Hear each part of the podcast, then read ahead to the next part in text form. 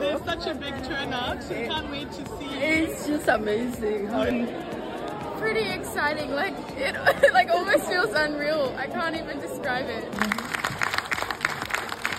What did you think of the film? It was awesome. characters, the characters, Could you relate to them? very much. But I just love the whole storyline. I love the fact that it was engaging and it told a few stories in there, so it was really beautiful. Hot tea. There's so much we want to know. How's it going? It's so much fun. Oh my god, I loved it. Oh, you know what? It was just fantastic. You know, it was awesome. You know, Excited. Tiny, tiny bit overwhelmed. Anyone, I got good. And this film is about celebrating our matriarchal bloodlines and the fact that we're so connected to our mothers, our grandmothers, their mothers, their grandmothers. Wow. Even listening to that again, it just gets me really emotional. Hi, and welcome to Two Words with Taku. I am Taku Mbudzi, your host, and this podcast is about my storytelling and writing adventures. And what you just heard was almost you know, a full minute of people who were at my film launch at the Melbourne Planetarium a fortnight ago. And just listening to how, um, you know, people were reacting before the event, watching the film, and also just after they'd watched it is really moving to me because obviously, as an artist, you make work that you want to share with people, and you you don't know how people are going to receive your work, but when they really love it and when they really come out with joy and excitement and um, uh, yeah, all of that magic. Uh, yeah, it's really, really wonderful. Uh, so, in today's episode, all I want to do is just thank you all for watching. Thank you all for your love, your messages, your encouragement, your tears, your hugs, your messages. I've already said that. Your screenshots, your photos, your videos, your audio notes. Um, I have really been so, so, so touched by, um, yeah, just the response to this film. If you've been listening to this podcast for about five years, you know, you know how much I've been talking about. I want to make TV, I want to do this. And I've spent so much time talking about it. And now I finally have something to show and something that I'm really, really proud of. And I think um, yeah, I think what's what's been so special as well is I'm I'm surprised by how I feel this side of you know finishing. Uh, for the last two years, trying to release Guguna Gogo, my short film for kids, has been like the biggest hump, the biggest lump, the biggest milestone in my calendar. It's just been this big thing that, oh, I need to launch the film and then it's got to come out on TV. And then, you know, maybe life will go back to normal. Maybe i can just breathe again. And and so it's done. It's actually done. You can watch it now. Guguna gogo is airing in australia on iview. You can stream it. You can watch what i've spent the last two years putting together this story about a 12 year old astronomer who really wants to stay connected to her gogo who lives far away in zimbabwe it's been such a, a hard process but a rewarding process and being able to share it with my community, with my family, with my friends, and with people I've never met before is oh, it's just the best feeling. And so yeah, coming back on onto the podcast for today, I thought, okay, look, I just want to thank you for watching. I want to thank you um, for your support. I want to say that I am really just enjoying this side of the hump. that's what I'm going to call it because that's what it's felt like, you know, the big hump that I've had to really overcome to be in this spot now where I can enjoy, I can just enjoy um, the fact that this work has paid off. I can enjoy the fact that um, people are really receiving it the way that I intended and in even better and unexpected ways.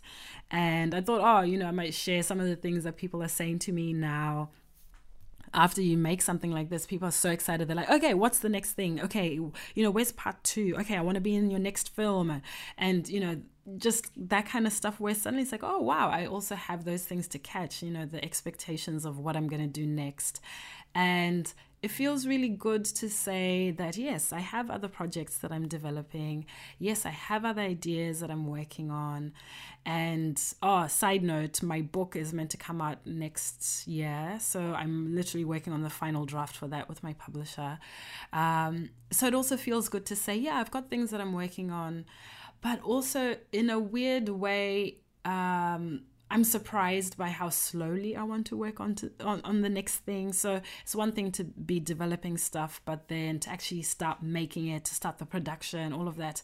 I'm like, oh, this is nice to not feel so rushed to do that. I feel like I want to enjoy this time. I want to rest. I want to really um, make the most of um, reflecting on what I've just done, thinking about what those next steps will be, and then also just reconnecting with all the people who've been part of the project, but also all the people who I haven't had the chance, the time, the space, uh, the capacity to really connect with. And so, even having this film as the starting point of new conversations, rekindling friendships, rekindling, um, you know, community, and is really special.